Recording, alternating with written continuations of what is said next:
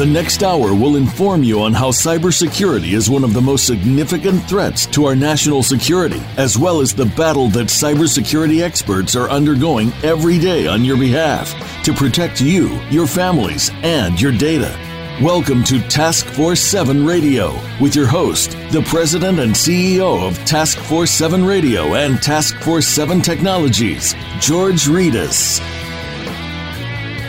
Hello, everyone. Welcome to episode number 141 of Task Force 7 Radio, the voice of cybersecurity. I'm Andy Bonillo, pinch hitting for George Rettas. I want to emphasize that all opinions expressed on the show are my own and not that of my present or past employers. I'll never disclose any sensitive intelligence that I've been privileged to as a result of my current employment, and I'll never knowingly disclose any classified information related to any security clearances I presently hold or have held in the past with the United States government. And nothing I say during the show should be construed as legal or financial advice. Before we get started, I want to remind everyone that you can go online to the Cybersecurity Hub, get a recap of tonight's show, get other up to date cybersecurity breaking news, the very cool website, www.cshub.com. The Cybersecurity Hub is an online news source for global cybersecurity professionals and business leaders who leverage technology and services to secure their networks. The media professionals at the Cybersecurity Hub are dedicated to providing the latest industry news, thought leadership, and analysis in the cybersecurity space. So, again, check out a recap of tonight's show and get other up to date cybersecurity breaking news go to the Cybersecurity Hub at cshub.com. That's the Cybersecurity Hub at cshub.com. Well, folks, thank you all for the great feedback on last week's show. I loved having two time Olympic medalist, former Navy SEAL, and Silicon Valley investor Larsen Jensen on episode 140.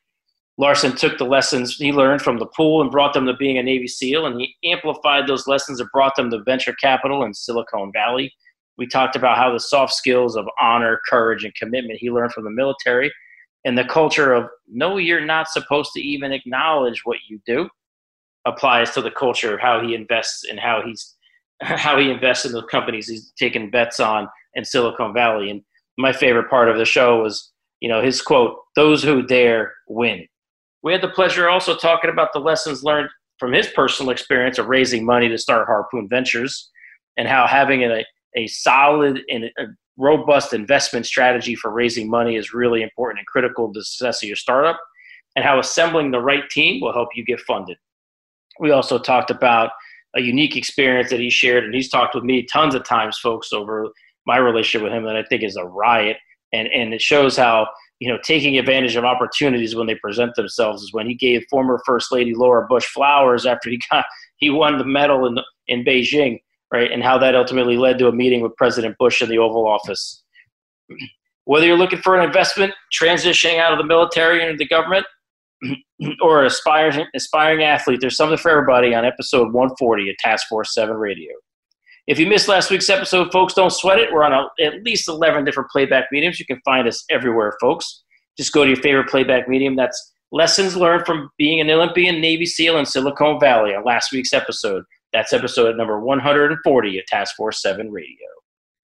So we have another great show for you this week. We have cyber growth leader from Willis Towers Watson, Mr. Tom Finan. Tom is a director and cyber growth leader at Willis Towers Watson, FINEX cyber liability practice. In his role, Tom advances the company's integrated approach to cybersecurity across all aspects of people, capital, and technology risk. Tom previously worked as a chief strategy officer of ARC Network Security Solutions also served as senior cybersecurity strategist and counsel for the Department of Homeland Security's National Protection and Programs Directorate. While at DHS, Tom established and led the agency's cybersecurity insurance initiative in support of implementation of Executive Order 13636, improving critical infrastructure cybersecurity. And to advance that effort, he created DHS's Cyber Incident Data and Analysis Working Group, the CDAWG a private public engagement forum that examined how a cyber incident data repository could help information analysis requirements of both the industry and insurance and technical security practitioners. I was a part of it, folks. It was great. Uh, Tom also previously served as the staff director and counsel of the Subcommittee on Intelligence, Information Sharing, and Terrorism Risk Assessment with the U.S. House Committee on Homeland Security. And during his time with the committee, he authored two major reports that informed many of the statutory provisions that helped develop Title V of implementing recommendations for the 9 11 Commission of 2007. Tom's a former assistant general counsel at the FBI, and he's also worked in private practice. He's got a JD from University of Minnesota Law School and a BA from University of Virginia. It's my pleasure to introduce cyber growth leader from Willis Towers Watson, Mr. Tom Finan. Tom, welcome to Task Force 7 Radio, buddy. Hey, thanks, Andy. Thanks for having me this morning. Yeah, man, it's great to have you on the show. I mean, look, dude, we've been working together for a long time, right? I mean, you're at Willis Towers now. When we were working together at DHS, when you were a senior cybersecurity strategist there, you know, in both places, though, you've spoken a lot about the human element of cyber risk and the need for organizations to build more effective cyber risk cultures. Tell the audience why is the human element such a big deal from your point of view? Well, thanks for that question. Look, as you know, I like people. I'm what you would call a people person. In fact, I need people. And according to Barbra Streisand, that makes me one of the luckiest people in the world. Uh, but from what we're seeing in Willis Towers Watson's cyber insurance claims data, fully 63% of all cyber incidents are the direct result of a company's people, its employees. So we're talking employee negligence involving accidental disclosure, social engineering scams, inadvertent ransomware infection, and sometimes, unfortunately, even malicious intentional behavior. And what that tells us is that managing a company's people risk is a core requirement for better cybersecurity. It's not just about technology, it's also about leveraging employees at every level of an organization, no matter what their role really, uh, to help them become that human firewall that companies need to protect themselves against cyber attack. So, what does that mean? Well, in short, it means we're talking about risk culture. You know, at the end of the day, you might have the best cybersecurity strategy in the world, but it's going to fail if your culture just isn't what it should be. And this really matters. And, you know, on this point, I often quote Peter Drucker, who's the father of modern business management, who famously stated, Culture eats strategy for breakfast. Uh, Warren Buffett agreed and added, Culture more than rule books determines how an organization behaves.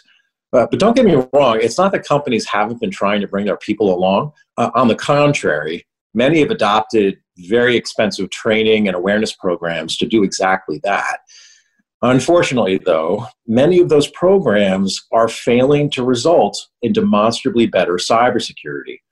So, at the end of the day, what's needed is a more holistic approach. And the silver lining in all this awfulness with COVID 19 is that the pandemic is forcing companies to start thinking differently about how they're managing cyber risk. And from what I've seen, three corporate leaders are really leading the charge here. They are, first and foremost, the Chief Information Security Officer, but also Chief Risk Officers, and last but not least, HR leaders. I, I call them my cybersecurity superheroes. They're the people who, in my view, are best positioned to help employees become that force multiplier for cybersecurity. And together, especially in these pandemic days, they're starting to ask the right questions that I think are going to really help promote better cyber hygiene behaviors across the board.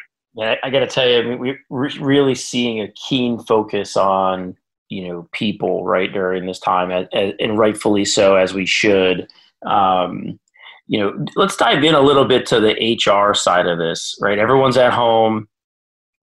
You've got to push your security controls now from you know your we'll say uh, 100 offices around the world to now your 10,000 offices, which, which is people's homes.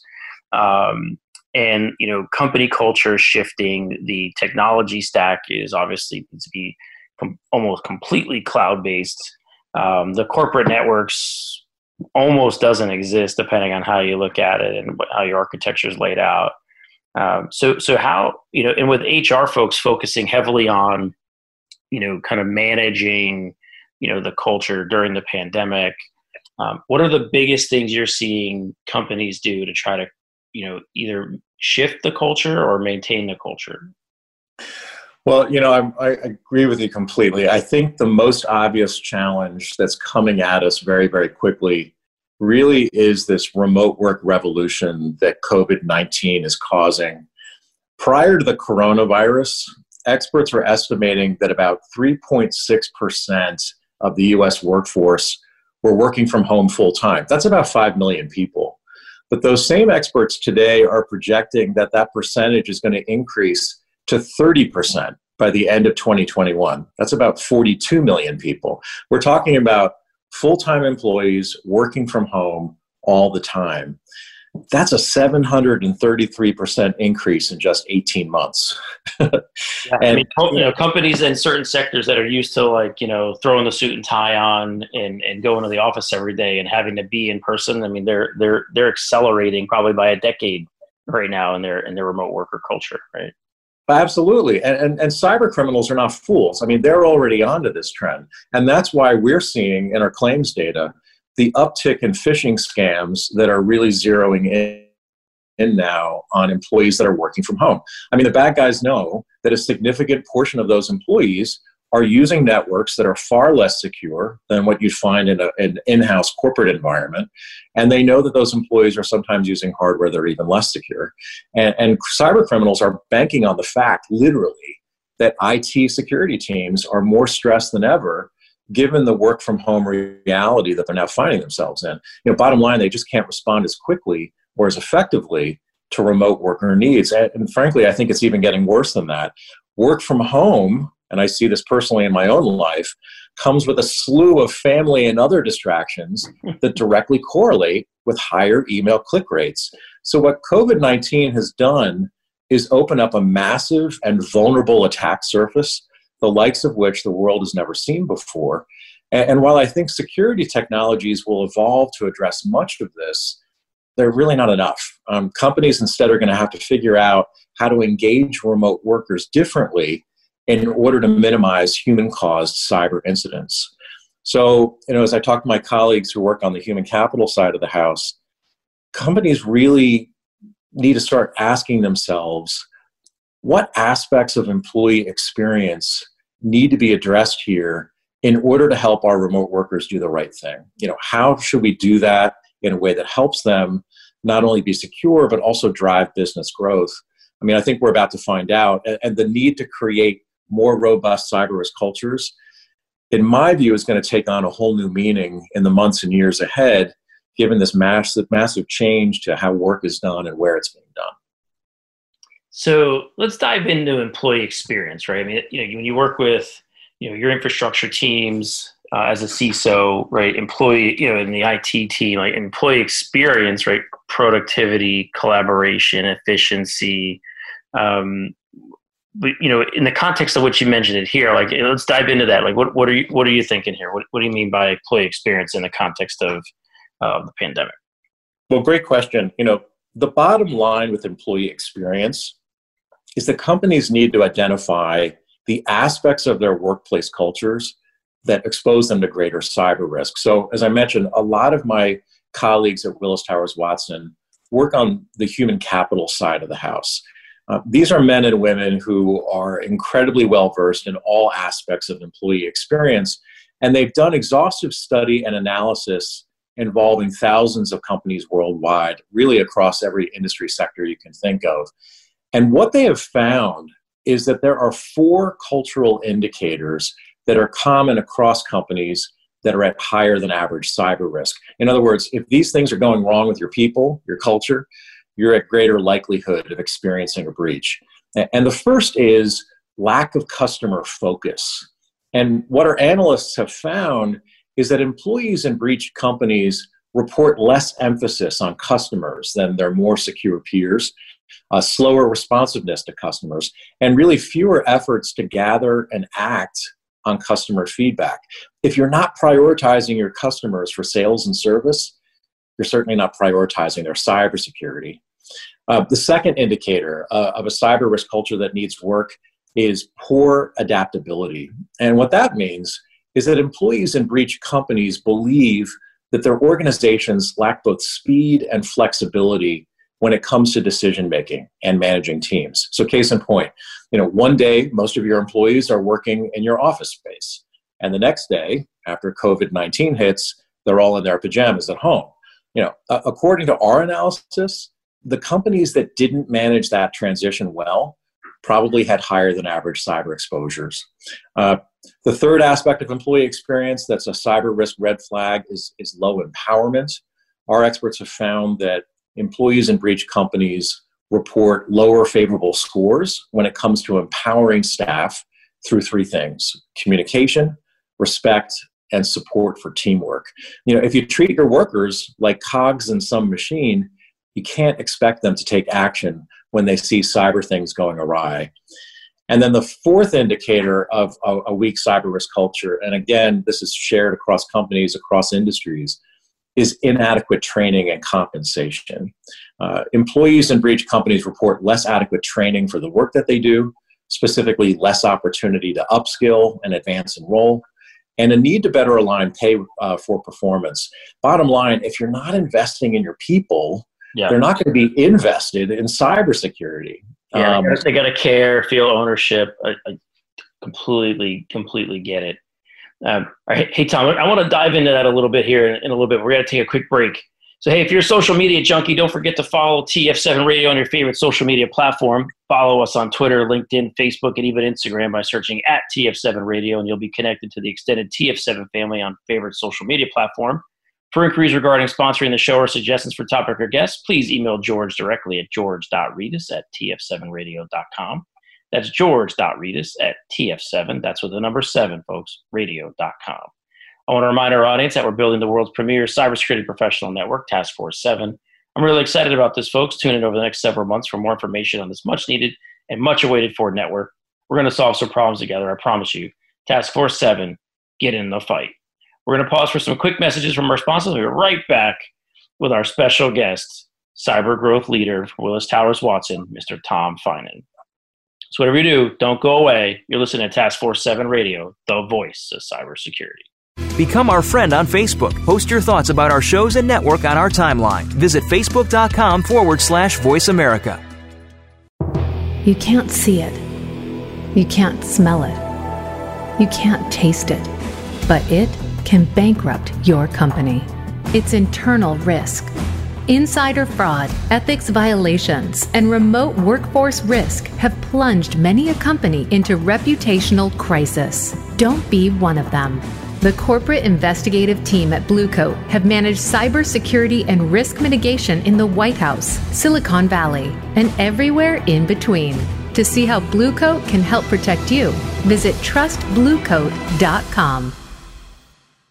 As CISOs manage known malware attacks, they also contend with the unknown unknowns.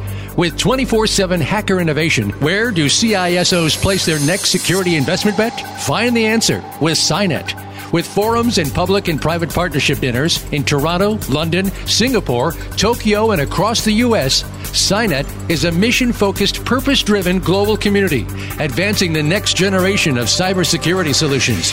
As an entrepreneurial ecosystem super connector, brings innovators, top cybersecurity professionals, solution providers, investors, and government executives into a collaborative alliance. Join SINET's global community to empower your organization and the industry to defeat hackers with cybersecurity's next generation of innovation. Learn more at security security-innovation.org or Google SINET, S-I-N-E-T. In today's interconnected world, digital transformation is taking us on a journey towards exciting new ways to work, live, and communicate. In business, staying out in front of the competition means pushing the boundaries of the status quo and exploring the possibilities of the future. However, pushing forward into this fast changing digital landscape brings a new level of uncertainty and risk that must be measured, understood, and managed. By delivering state of the art cyber risk analytics, X Analytics is setting the standard to bring business clarity to the complex cyber threats organizations face each and every day. When it comes to understanding your financial exposure to cyber risk, trust what the global cyber insurance industry and Fortune 500 companies trust. Trust X Analytics to guide you through the uncertainty into cyber risk clarity. For more information about X Analytics, visit our website today at x-analytics.com. That's x-analytics.com. X Analytics, setting the standard in the enterprise cyber risk management.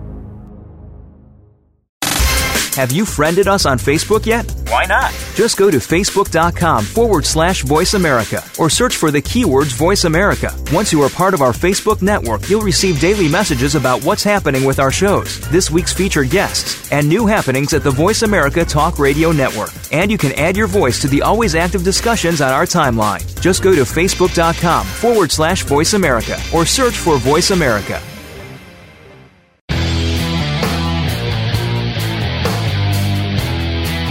You're listening to Task Force 7 Radio with George Rettas. If you'd like to find out more about our program, please visit the website at taskforce7radio.com. Again, that's Task Force 7 with the number 7 radio.com. Now, back to this week's show. Here again is your host, George Rettas. Welcome back to Task Force 7 Radio, the voice of cybersecurity. We're back with cyber growth leader Willis Towers Watson, Mr. Tom Finan. Tom, in the first segment, you talked a little bit about cybersecurity superheroes, the CISO, risk officer, HR. You know, I want to go back to that and, and kind of dive back into like how, how are they collaborating and what are you seeing come out of that collaboration? Well, the good news is they are collaborating. Um, but to be honest, the one superhero who's historically been reluctant to come to the cyber dance, so to speak, is the HR leader. Um, you know, I've talked to many of those HR leaders about this, and to be honest, here's what they're thinking. You know, they're thinking, "I'm not a technical person, and cyber scares me," or you know, I've got my full load of HR things to do. And you want me to take on cybersecurity as well? Or, or frankly, my personal favorite, you know, I don't even really know who our CISO is. Um, you know, the good news is that that's changing, and I do think that COVID 19 has a lot to do with it. You know, I should be clear no one is expecting chief human resource officers to become cybersecurity gurus. That's likely a bridge too far. But what HR leaders should do is pull the human capital levers they already control to help make things better. Um, you know, Willis Towers Watson did a study with the Economist publication about two years ago on how boards of directors are planning to build cyber resilience in the years ahead.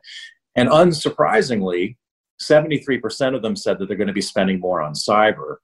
Uh, given that the global, global cost of cybercrime is expected to surpass $6 trillion next year, that's probably a good idea. Uh, about 50% of the boards reported that they plan to spend up to 10% more on cyber, while another 23% said they plan to spend 11% or more. And that's a big deal because companies, on average, are already spending about 1.7% of their annual revenue on cyber. And I can tell you that all this gets very, very interesting for HR very quickly. Uh, what we discovered is that boards plan to spend at least 50% of that increased cyber spending on the human element alone. So 19% of the increased spend is going to be for hiring the right IT talent along with cybersecurity skills training and development for those technical folks. 16% of the increase going to, it's going to go to rewards and incentives that are designed to encourage employees to practice good cyber hygiene during their day-to-day jobs. And 15% of the increase is going to be for cybersecurity training for all employees, whether they're technical or not. That's pretty staggering. And I can tell you that when I share these figures, HR leaders hear them as, hey, HR leader, you're going to be in a position of power and influence about how a whole bunch of money is going to be spent in the future, and it's coming really, really soon. Uh, my hope is that the opportunity to influence cybersecurity through what they already knew, know, you know, which is human capital, hopefully now with some money, is going to bring them to the cybersecurity table. And frankly, I don't think they're going to have much choice in the matter, you know, as we go forward. Building effective cyber risk cultures with people as a critical element is rapidly becoming a cornerstone of 21st century cybersecurity. It's what we're seeing in our cyber risk management practice. It's what we're seeing with cyber insurance. I think uh, the clock is ticking and a lot faster than it was prior to the pandemic. So, you know, when you start talking about the human element, obviously you start to talk about one aspect of that is access, what type of access, which then starts to lead down the path of zero trust, right? This, what about zero trust approaches to employees in cybersecurity? And then how do they relate to the cyber risk culture strategies you're talking about? Well, bottom line up front, they are absolutely related, but very different. Uh, zero trust strategies are critical, uh, but they're about getting to the human element of cyber risk from a completely different angle. With zero trust, the principle is about not, tr- not trusting any employee, really at any level, at any time, by default. In short, just because you're working as an employee or a contractor within a network doesn't mean you haven't been compromised. And that's why companies implementing zero trust approaches adopt things like network segmentation, employee risk assessments, least privilege access controls, and continuous monitoring. It really focused on boosting security and keeping employees honest, so to speak. I like to say that zero trust is about doing all you can to lock down the human. That's not at all what I'm talking about with employee experience. Each aspect of employee experience that could present a cyber problem, so lack of customer focus, poor adaptability, low empowerment, and training and pay for performance issues, gets to a central question What's going on with employee engagement that could change an employee's cyber attitudes and behaviors for the better? The research shows that companies that fall down in one or more of these areas are more likely than peers to suffer significant cyber losses. So, really changing up human capital investment strategies to address them is a whole new way to improve cybersecurity. And I'm talking about tapping into what HR leaders are already doing every day. Uh, this involves, and I know this is going to sound kind of loosey goosey to the technical folks in your audience, people solutions. So this might include the obvious, you know, so for example, customized training to particular job functions uh, so the training better resonates. Or maybe it's figuring out what incentives geared to which employees will actually cause them to stop and think before they click on a phishing link. It could even be measuring stress levels across the workforce to figure out who doesn't have enough time or other resources to keep their focus on good cyber hygiene, and then reducing that stress by finding ways to distribute work more equitably. Whatever the particular people solution, we're finding that engaging people this way reinforces the security gains that are already attained through zero trust. So the folks that need to be at this people solutions dance, again, are all three of those cybersecurity superheroes CISOs, CROs, and HR. Uh, they've got to get down to business and figure out where their company's culture is weak, determine what each can bring to the table to help work a fix, and again, money would help, and then develop coordinated strategies to do all that work. And, and this really should be a collaborative and complementary effort. What's been missing up to now has been that HR piece COVID 19 and awareness about the human element of the risk that frankly has been growing steadily now for a number of years are finally starting to change that. Yeah, man. There's, I mean, obviously the shift is is on, um, and and the focus on people is probably hasn't been, you know, as great as it is now, right? For most companies, um, do you think it's sustainable? Right? Do you think people? You think you think in HR, you think everyone's going to, you think companies will continue to focus on the strategy of people to drive cybersecurity um, as things progress here with the pandemic? You know, I, I don't think they have a choice. And the question of sustainability is an important one, right? You know, you're dealing with a culture clash. Where, you know, I'm a huge fan of building an effective cyber risk culture one that you know everyone is engaged they're doing the right thing they know to hold themselves and others accountable. That's all people stuff. And you know when you talk to chief information security officers what they'll tell me is look i know a big part of my exposure is what the employees are doing but i can't open up a conversation with hr and like i said earlier the hr leaders you know they when they hear that hey there really is a bigger role for you to play here they push back. I mean, you know, I joke sometimes about, you know, scaring them. I've spoken to a couple of audiences of HR leaders in my career Watson, and I'll mention, you know, you are cybersecurity leaders. You have a role to play here. Frankly, they sometimes run from the room so quickly they leave burn marks on the carpeting. and, you know, I, I think what's going to have to happen, it can't be just an organic bottom up approach where HR and CISOs just start to bond and share and make it better. It has to be a top down direction from leadership. What I really saw as a watershed moment is when you start seeing senior leaders who are not tech savvy talking about, hey, did you hear about that latest breach that happened? It was a human error, or you know, now everyone's aware of ransomware and how that works. They are starting to get beyond um, their traditional discomfort about talking about cybersecurity, and they're looking at it as an enterprise risk management play. And that's great because they understand that enterprise risk management involves everybody, including HR. And so I think what is happening organically from top down is those questions are coming, and HR leaders who previously would speed away from the, from any sort of comment that they had a role to play are, are sticking around because they need to get smart. I think what's hard for them is these are already very busy people.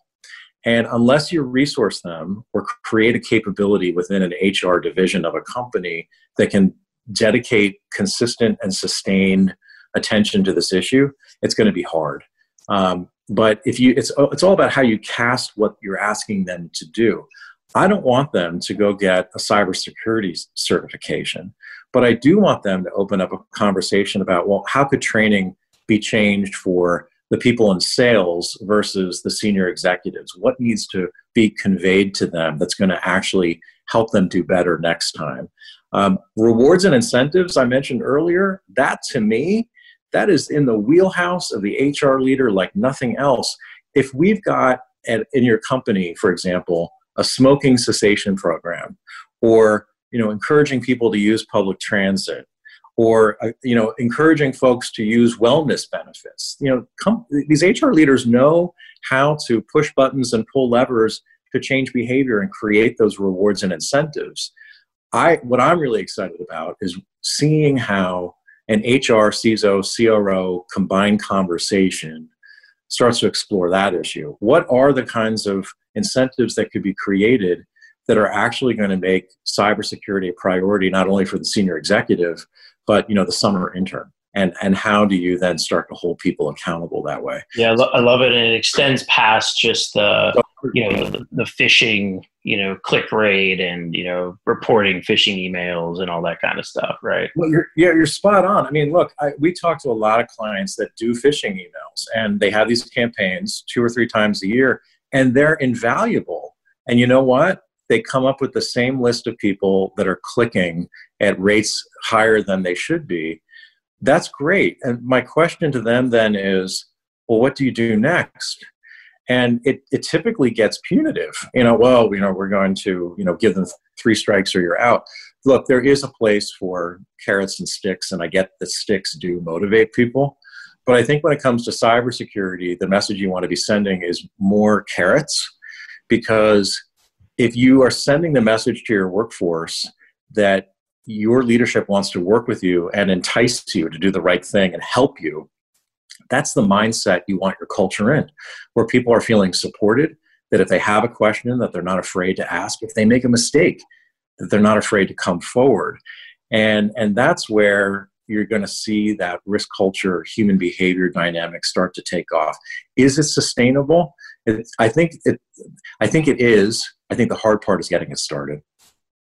Yeah, man. So you know, you, have touched on you know poor adaptability, low empowerment. Obviously, that's that you know the carrot stick conversation is certainly part of the empowerment um, you know component. Um, you, you, know you've also you know, made the point about inadequate training and compensation. Get, given the current pandemic, you know how can companies improve in that area? You know when um, financially a lot of them are struggling. People are being laid off and furloughed and companies are filing bankruptcy kind of you know how, how what's your recommendation or what can what can companies do to improve in the inadequate training and compensation area to, uh, to boost cybersecurity during the pandemic yeah no this is a really important issue especially when it comes to uh, the remote workforce phenomenon that we're seeing um, we know that employees in breach companies are reporting across the board that they don't have the training that they need. They are not seeing their, their salary aligned to performance. And I think you're right. That training piece, upskilling, as my, my human capital friends call it, is huge.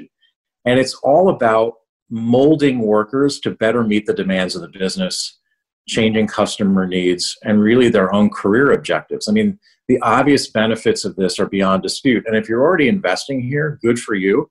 But you probably don't know that that the kind of training that you're providing to, to shape your employees this way is having a cybersecurity benefit. I mean, first off, on the surface, upskilling is going to help you drive retention, it, it enhances your competitiveness, it makes your company more attractive to new hires. And you uh, ultimately you're making your workplace someplace that people want to be. When people find themselves in that mindset, it shouldn't be overly surprising that cybersecurity improves. And, and given the, the huge increase in remote work that COVID 19 has caused and is going to continue causing, a lot of folks are now looking at less formal upskilling opportunities for remote workers. Look, training can be very expensive, but what I'm talking about are things like micro training programs that are really well adapted to this increasingly common remote workforce phenomenon. They're delivered through bite sized education modules that are shared through short videos. That's exactly the format you want for people that are going to be accessing all this from home. It's sort of like learning on the go. And unlike you know a full bore, let's sit down for three days and have training type approach, each module is designed to accomplish certain narrow learning objectives that are really relevant to a particular benefit, you know, particular uh, business. And it really helps make training not a once and done, but a continuous part of the remote workplace. And it's not something that, you know, you sort of check the box and then you come back in 12 months. You know, I look, I worked at the Department of Homeland Security as, as did you. I, ha- I went through my annual cybersecurity training and I did it every year. And it came like every October during National Cybersecurity Awareness Month. To be honest, by year three, I didn't even need to look at the questions. I knew I knew what the answers were going to be. So being able to refresh and make it relevant, and frankly, having the employees help shape this micro training. You know, what do you want to know? What skills are going to be relevant to you going forward? Whatever the particular role might be, you're engaging them. They feel that you're investing in them, and it's going to be cheaper because you can really do this with any sort of well-positioned media department um, and even tasking the employees to do it, it, it becomes something that's a you know a team effort that isn't coming from on high or outside. It's coming from internally, and this kind of en- enhanced engagement really does lead to better cybersecurity uh, performance at every level. There are other ways to upskill. Um, one approach is to uh, really team remote workers with other senior colleagues through virtual mentorships and similar sort of job shadowing opportunities, you know, sort of that learning through observing, which has been traditional in most physical environments, but I think is even more important now that people are working from home. Uh, another is to tap into your company's star talent. You know, have them create training on what they're really good at and then make it available through video meetings and, and webinars and, and, and what have you. And I'm also a big fan, and I see this especially with developers. I, I was at a startup for a while before I came to my current role, they were really big on learning communities. You know, they can exist, you know, internally or externally, but creating a space where employees can virtually collaborate and ask questions, exchange ideas and information with peers. You know, these are all creative solutions. Um, while they are obviously an investment in people and professional development, they're also an investment in cybersecurity survival. Um, so I, I, think that's where it needs to go. I, frankly, most companies are comfortable with training because it's something that they've done traditionally. With the remote work phenomenon, they have to think, get a little bit creative and think about it a little differently. But they should be confident in doing so because what we've seen in this research is that it's going to directly impact cybersecurity attitudes and behaviors for the better. When it, when it comes to pay for performance, you know, obviously things are tight. Um, remote work makes things more complicated.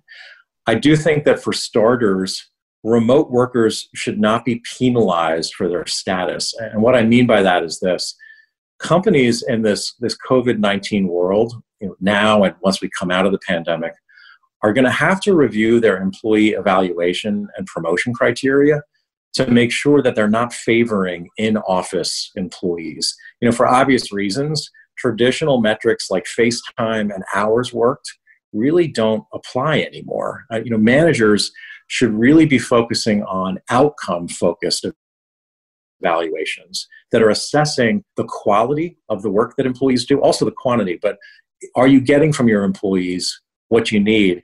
And, and that really is going to require a shift away from sort of static business processes and procedures and allowing your employees to work with you to define the boundaries of, of what particular kinds of work uh, are going to entail. You know, what are the standard sets of objectives? What are the tasks that need to be accomplished? What are the deadlines you need to meet?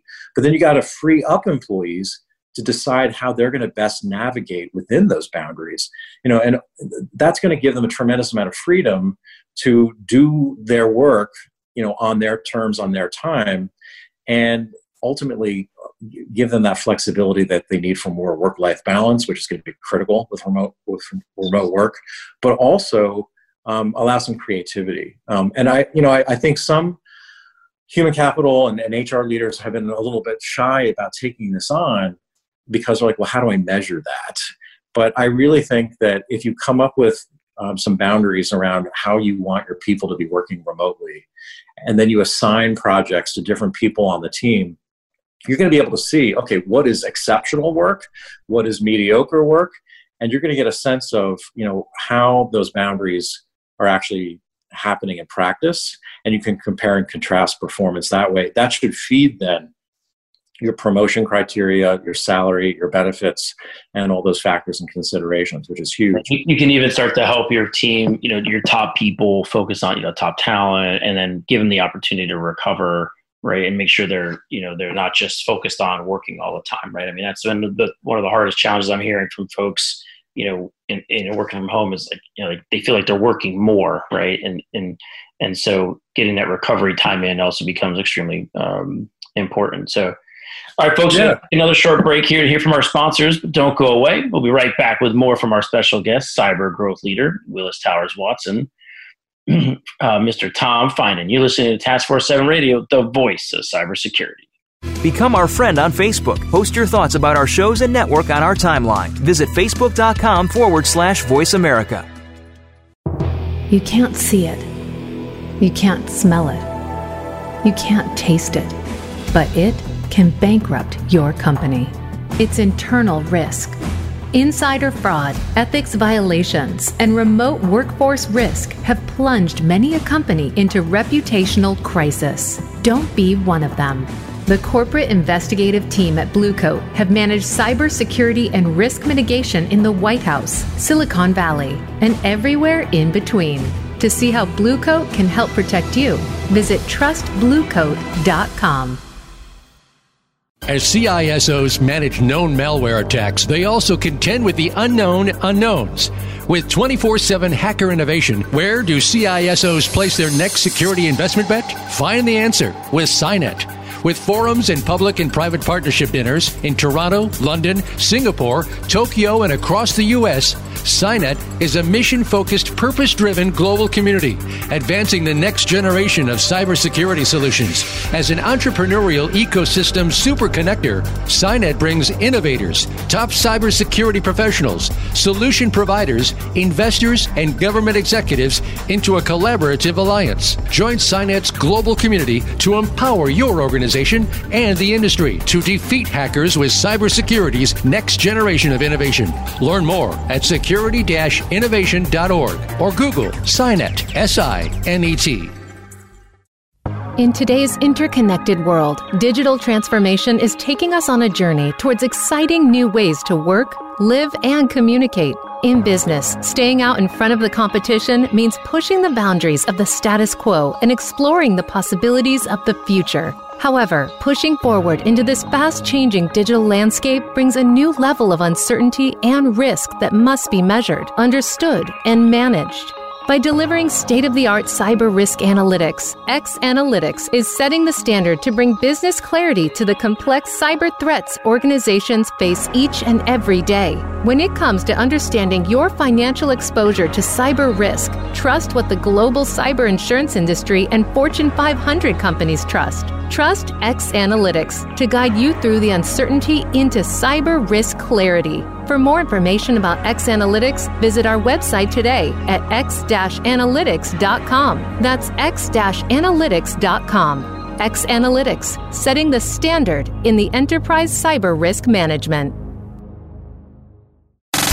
Have you friended us on Facebook yet? Why not? Just go to facebook.com forward slash voice America or search for the keywords voice America. Once you are part of our Facebook network, you'll receive daily messages about what's happening with our shows, this week's featured guests, and new happenings at the Voice America Talk Radio Network. And you can add your voice to the always active discussions on our timeline. Just go to facebook.com forward slash voice America or search for Voice America.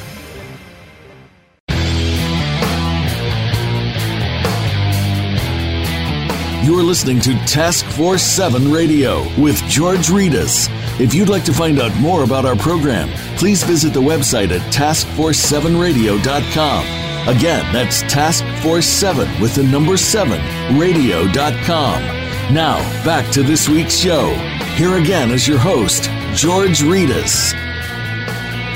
Welcome back to Task Force 7 Radio, the voice of cybersecurity. We're back with our special guest, cyber growth leader from Willis Towers Watson, Mr. Tom Finan. Tom, I, I got to ask you, man. We, you know, we were talking a lot about um, work-life balance. We're talking about how companies can um, address the workforce and manage people, you know, in a predominant, you know, a predominantly remote situation, right? And and the key is we, we, it seems like to focus on outcomes as opposed to managing the clock right? We don't want to punch the clock anymore right? You got people at home you got other things to do you're balancing a lot of different stressors right? So what else can we focus on you know uh, outside of just outcomes? Yeah no great question. You know outcomes i think um, puts you in the right frame of mind. You know ultimately we want to turn out quality work uh, quality services, quality products for our clients and prospects. Um, but you also got to couple that with a focus on behavior. Uh, you know, a work from home team member might be super productive, but they shouldn't be breaking company rules or, or tearing down colleagues that stand in their way. You know, we all have to play nice in our remote sandboxes. So, behavior focused performance measures might include things like a, a, person's level of cooperation on the team, supportiveness, conflict handling, mental stability, all that kind of stuff. And, and all those new metrics require something more. You know, given the fact that remote workers are remote, managers should think about performance evaluations as a team effort. You know, structured feedback could be obtained, for example, from a particular employee's teammates in order to get a truer sense of their performance certainly in terms of outcomes, but also, again, behaviors. And managers really could make it pretty easy to get these viewpoints from colleagues, you know, maybe by limiting questions to the kinds of actions that a certain individual should be starting, stopping, or continuing. You know, if you're in the flow with a, with a colleague, you know what they're doing well, you know what they need to fix, you know what you'd like to see more of. That's really gold when it comes to a perspective and insight into how a particular worker is doing. I, I, frankly wouldn't even stop there. I would open up the circle further to folks beyond the particular remote team to gather 360 degree feedback, maybe from different teams and departments and managers that are engaging with that remote employee on your team. They all might have really useful perspectives on where an employee best fits given his or her demonstrated skills. But you won't know that unless you ask. You know, at the end of the day, if you're not seeing your remote team members every day, you'd really be well served by listening to those who are working with them regularly to get a fuller picture of their performance. You know, I get this, you know, uh, this is a completely new way of managing people, but it's also a new way to better manage cyber risk. You know, the saying goes, you know, cybersecurity is a team sport. Effective management of remote employees that ultimately has a cybersecurity benefit is no different.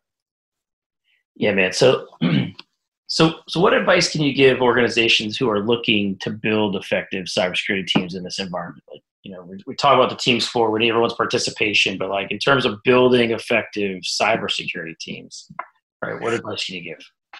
Well, you know, the war for talent, sadly, is very real, and it obviously predates uh, the coronavirus. You know, the, the last statistic I saw that is that there's about 315,000 open cybersecurity jobs just in the United States.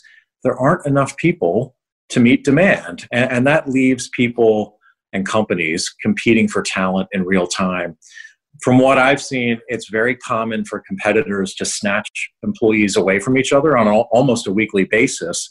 And, and I, for one, can attest to the fact that local universities and colleges here in Washington, D.C., are already well aware of this. You know, frankly, if I hear one more radio announcement from a particular university about its latest cybersecurity certificate program, I'm going to shave my head and join a commune.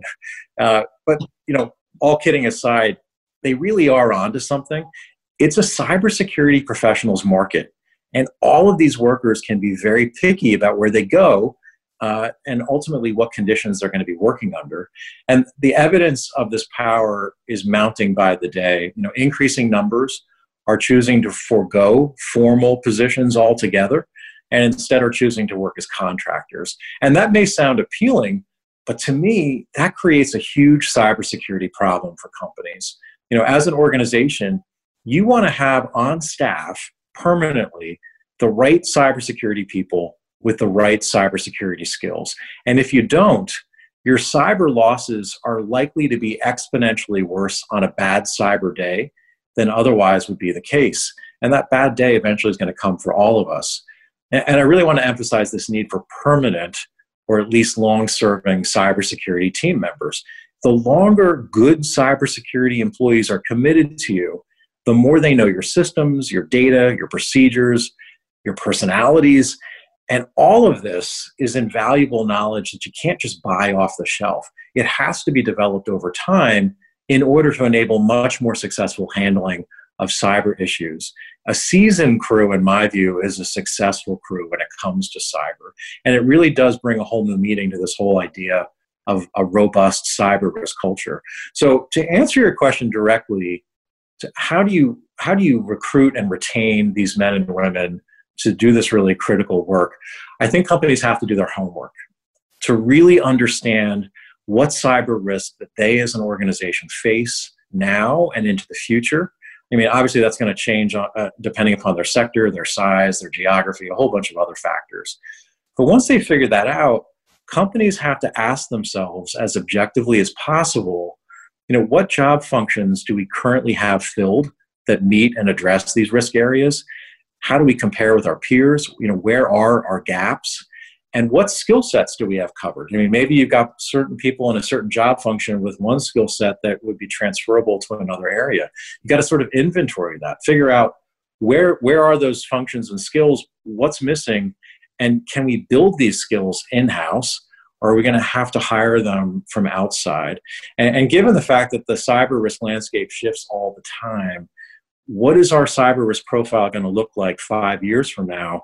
And how do we map current skills and functions to that? You know what gaps are going to be opening up as time goes on? These are all tough questions but again it's a job for your friendly neighborhood cybersecurity superheroes to start answering them. You know the chief information security officer she or he is obviously going to have a perspective but you've got to have those leaders building meaningful and i think different relationships with hr to develop a recruitment and retention strategy that puts them in the best cyber risk management uh, pos- uh, position possible.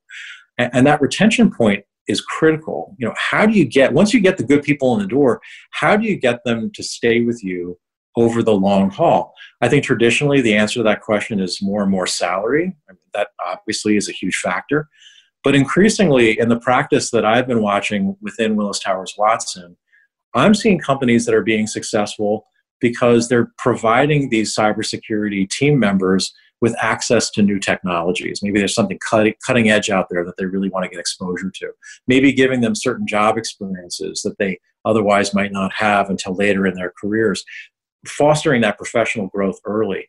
It's also, and I saw this a lot in government, having a career path that the employee himself or herself is able to define.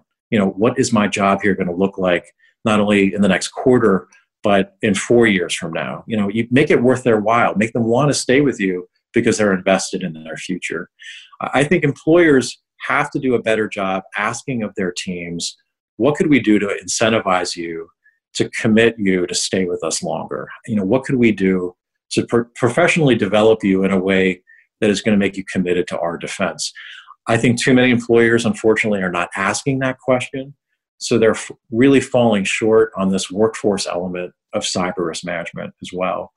Um, I know that there really aren't easy answers, but what I can tell you is that companies with strong cybersecurity teams that stay put over time have a really great story to tell on the risk management front. And this absolutely means something when it comes to cyber insurance. You know, the greater your ability to recruit and retain top talent, the more attractive you are as a cyber risk. You know, underwriters can have confidence that you really do have it going on with your cybersecurity workforce. And that likely means access to more coverage on better terms over time. It gives them comfort that you're an organization that's addressing cyber risk from all the angles. Yeah, I love that part of it. Right, you, you know, at the end of the day, we're we're minim- trying to manage risk, minimize risk, um, and do it from a people focused approach. Um, you know, one of the things that I've noticed throughout my career you know, in cyber is, you know, the kind of we call it the rev meter, right? You're always kind of pegging out on the rev meter. The workload is high, the stress is high, you're always on. Um, now everyone's working from home. There's additional stressors, you know, and recovery becomes a major part. Your personal recovery becomes a, a major part of the day to day flow. Like, what what are you personally doing, you know, to help manage, you know, recovery on a day to day, you know, to um, just you know, it's always fun to share some executive perspective for our listeners. You know, um, I think we learn these things later in our career. We don't learn them early on, so we're trying to share that, get the message out now. So, what what are you doing to recover during the remote um, work life balance you know challenges that everyone has? You know, thanks for that question. And you know, it's been a learning process for me, as I'm sure it has been for many over the last couple of months you know, to be honest, when I was first told you're going to be working from home now for the foreseeable future, you know, on the one hand, it, it's great, but you know, I try to be a high performing individual. I know the work I need to do, and if I'm not careful, you know, I'll start my day at eight, and I look up at the clock, and it's nine o'clock at night. You know, and and you know, not being in a physical office environment not being you know frankly in in conversation with my manager as often because of that it, it really was hard to set boundaries. So I mentioned setting boundaries earlier. I think it's all about, for me, figuring out what the routine is going to look like and stick stick with it. You know, I, I obviously want to you know spend time with my family. You know, at the beginning of of COVID, you know, I'm working in a space with four other human beings that have needs and wants, and that distraction point was absolutely the case. You know, I'm on a a Zoom call or a you know a Microsoft Teams call with a client and you know my nine year old walks in and wants to know if he can go outside you know it's like wash your hands first and you know don't talk to people you know and you know i will tell you now that i've established more of a routine and sort of set limits for myself i'm going to work from this point to that point um, i'm finding myself communicating more my expectations internally but also to clients you know what and, and hearing what works for them you know if they want to have a call at seven and they don't want to have the call at three, I might take that three to four hour to do something for my family. And then I can commit that time during the evening to a client when it's more comfortable. So being more flexible, but then also turning it off. Um, I will say, while, while my initial work from home experience was somewhat frustrating given the distractions that come with a relatively young family, it actually has had a huge benefit for me. Um, I work hard. I love the work I do. I care passionately about cybersecurity and building effective cyber risk cultures and making cyber less scary. But because my family's around, I actually put all of that into a completely different context. I'm doing this because I, yes, I want my clients to be in a better cyber risk management position, but I also want our company, our country to be thriving, you know, economically. Economic security is homeland security. And I'm looking at the people I surround myself with, I'm doing it for my family. These are people who are going to benefit you know, indirectly perhaps, but if I can help make the country safer from a cyber event, make com- uh, companies more confident about the investments they're making to protect themselves, you know, in a way, it's an indirect way of showing love for my family and you know love of country. So it's it was sort of an unexpected discovery, you know, at the start. But I think I have a healthier perspective about what I do, the boundaries I need to set, but also um, that that context of what I'm doing and why. Yeah, I appreciate the perspective, Tom. I really appreciate you coming on the show, buddy. Thanks a bunch. Thanks, man. Have a good one. All right, folks, time for us to bounce up on out of here. But before we go, I want to remind our listeners to visit the Cybersecurity Hub to get a recap of tonight's show and get other up to date cybersecurity breaking news at www.cshub.com. That's the Cybersecurity Hub at cshub.com. Thanks for tuning in. You're listening to Task Force 7 Radio, the voice of cybersecurity. Stay frosty out there.